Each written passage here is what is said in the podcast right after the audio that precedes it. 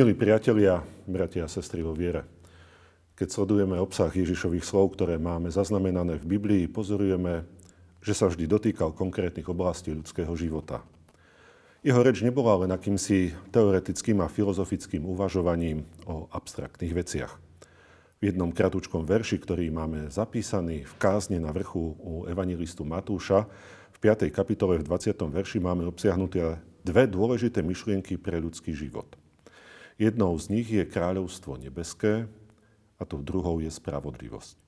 Ježišové slova znejú takto. Lebo hovorím vám, ak vaša spravodlivosť nebude dokonalejšia ako zákonníkov a farizejov, nikdy nevojdete do kráľovstva nebeského.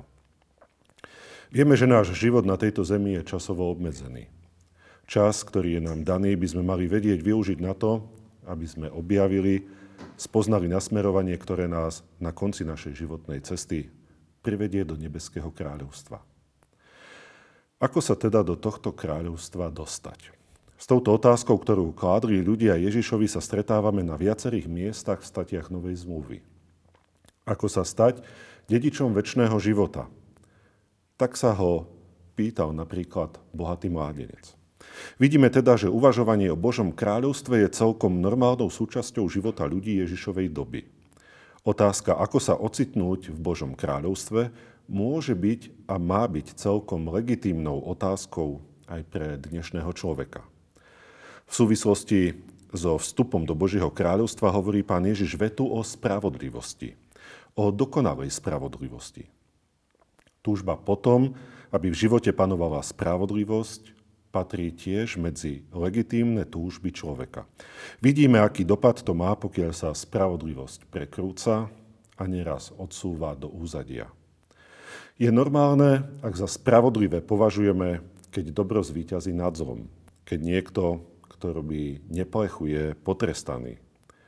Spravodlivosť je uplatnenie pravidiel, ktoré platia pre každého rovnako. V živote sa učíme pravidlám. Niektoré z nich sú jednoduchšie, iné zložitejšie.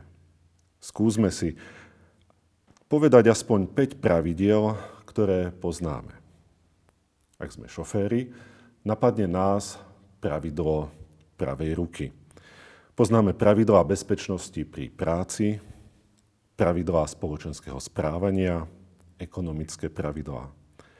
No nieraz sa pýtame, potrebujeme v živote všetky tieto pravidlá? Na prvý pohľad sa nám nemusia vôbec páčiť. Avšak úlohou pravidel je ochraniť nás pred rôznymi škodlivými návykmi a nesprávnym konaním. V Ježišovej dobe predstavovali zákonníci a farizei hlavných predstaviteľov dodržiavania pravidel a spravodlivosti. Boli to tí, ktorí sa snažili o dokonalejšiu spravodlivosť. Chceli byť akýmsi stelesneným spravodlivosti pred ľuďmi.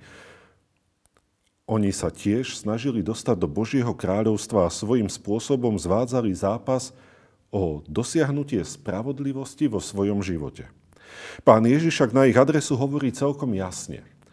Ak vaša spravodlivosť nebude dokonalejšou ako zákonníkov a farizejov, čo pod tým rozumieť?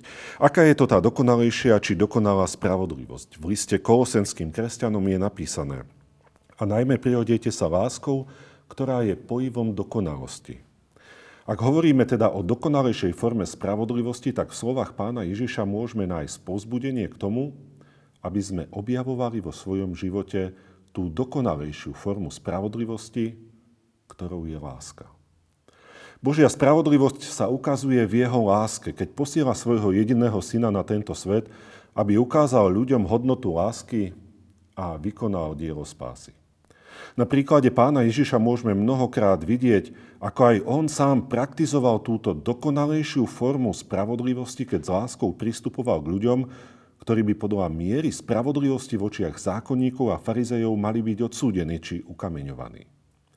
Láska milí bratia a sestry, to je ten najvyšší princíp, tá najdokonalejšia forma spravodlivosti, ktorú môže človek vo svojom živote realizovať. Nech ona je hybnou silou nášho konania, našich rozhodnutí, našich vzťahov uprostred spoločenstiev, cirkevných zborov i našich rodín.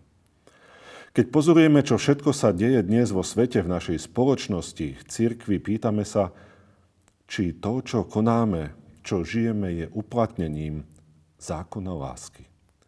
Aj pre nás nie sú slova o tom, že pokiaľ naša spravodlivosť nebude dokonalejšia ako to, čo si formulujeme v našich zákonoch a pravidlách, či už cirkevných alebo svetských, tak nikdy nevôjdeme do kráľovstva nebeského. K tomu, čo je to tá dokonalejšia spravodlivosť, Božia spravodlivosť, sa dopracoval aj Martin Luther, keď objavil výrok v liste rímským Spravodlivý z viery bude žiť. Prosme teda pána Ježiša, aby sme boli hodnými nasledovateľmi jeho príkladu a mali dostatok síl pristupovať k ľuďom, ktorých stretávame s láskou. Amen. Pomodlíme sa. Láskavý Bože, ďakujeme Ti za pozvanie k tomu, aby sme objavovali Tvoju lásku ako ten najvyšší princíp spravodlivosti a uplatňovali ho uprostred našich životov. Niekedy sa sústredíme na mnohé iné veci, ktorým prikladáme veľkú dôležitosť. Chceme neraz presadiť názory, ktoré pokladáme za najsprávnejšie a najdokonalejšie, no často v nich chýba láska. Pane Ježiši, Ty si ten najdokonalejší príklad lásky. Daj nech naša viera opäť zahorí láskou k blížnym, k Tvojej cirkvi, k Tvojim svetým veciam, aby sme aj v dnešnej dobe boli svetkami o tom, čo Tvoja láska prináša do života v týchto pohnutých časoch. Daj, nech sa nespreneveríme Tvojmu posolstvu a vydávame svedectvo hodné Tvojich nasledovníkov. Aby sme sa raz vďaka Tvojej láske a spravodlivosti mohli ocitnúť u Teba v Tvojom kráľovstve. Amen.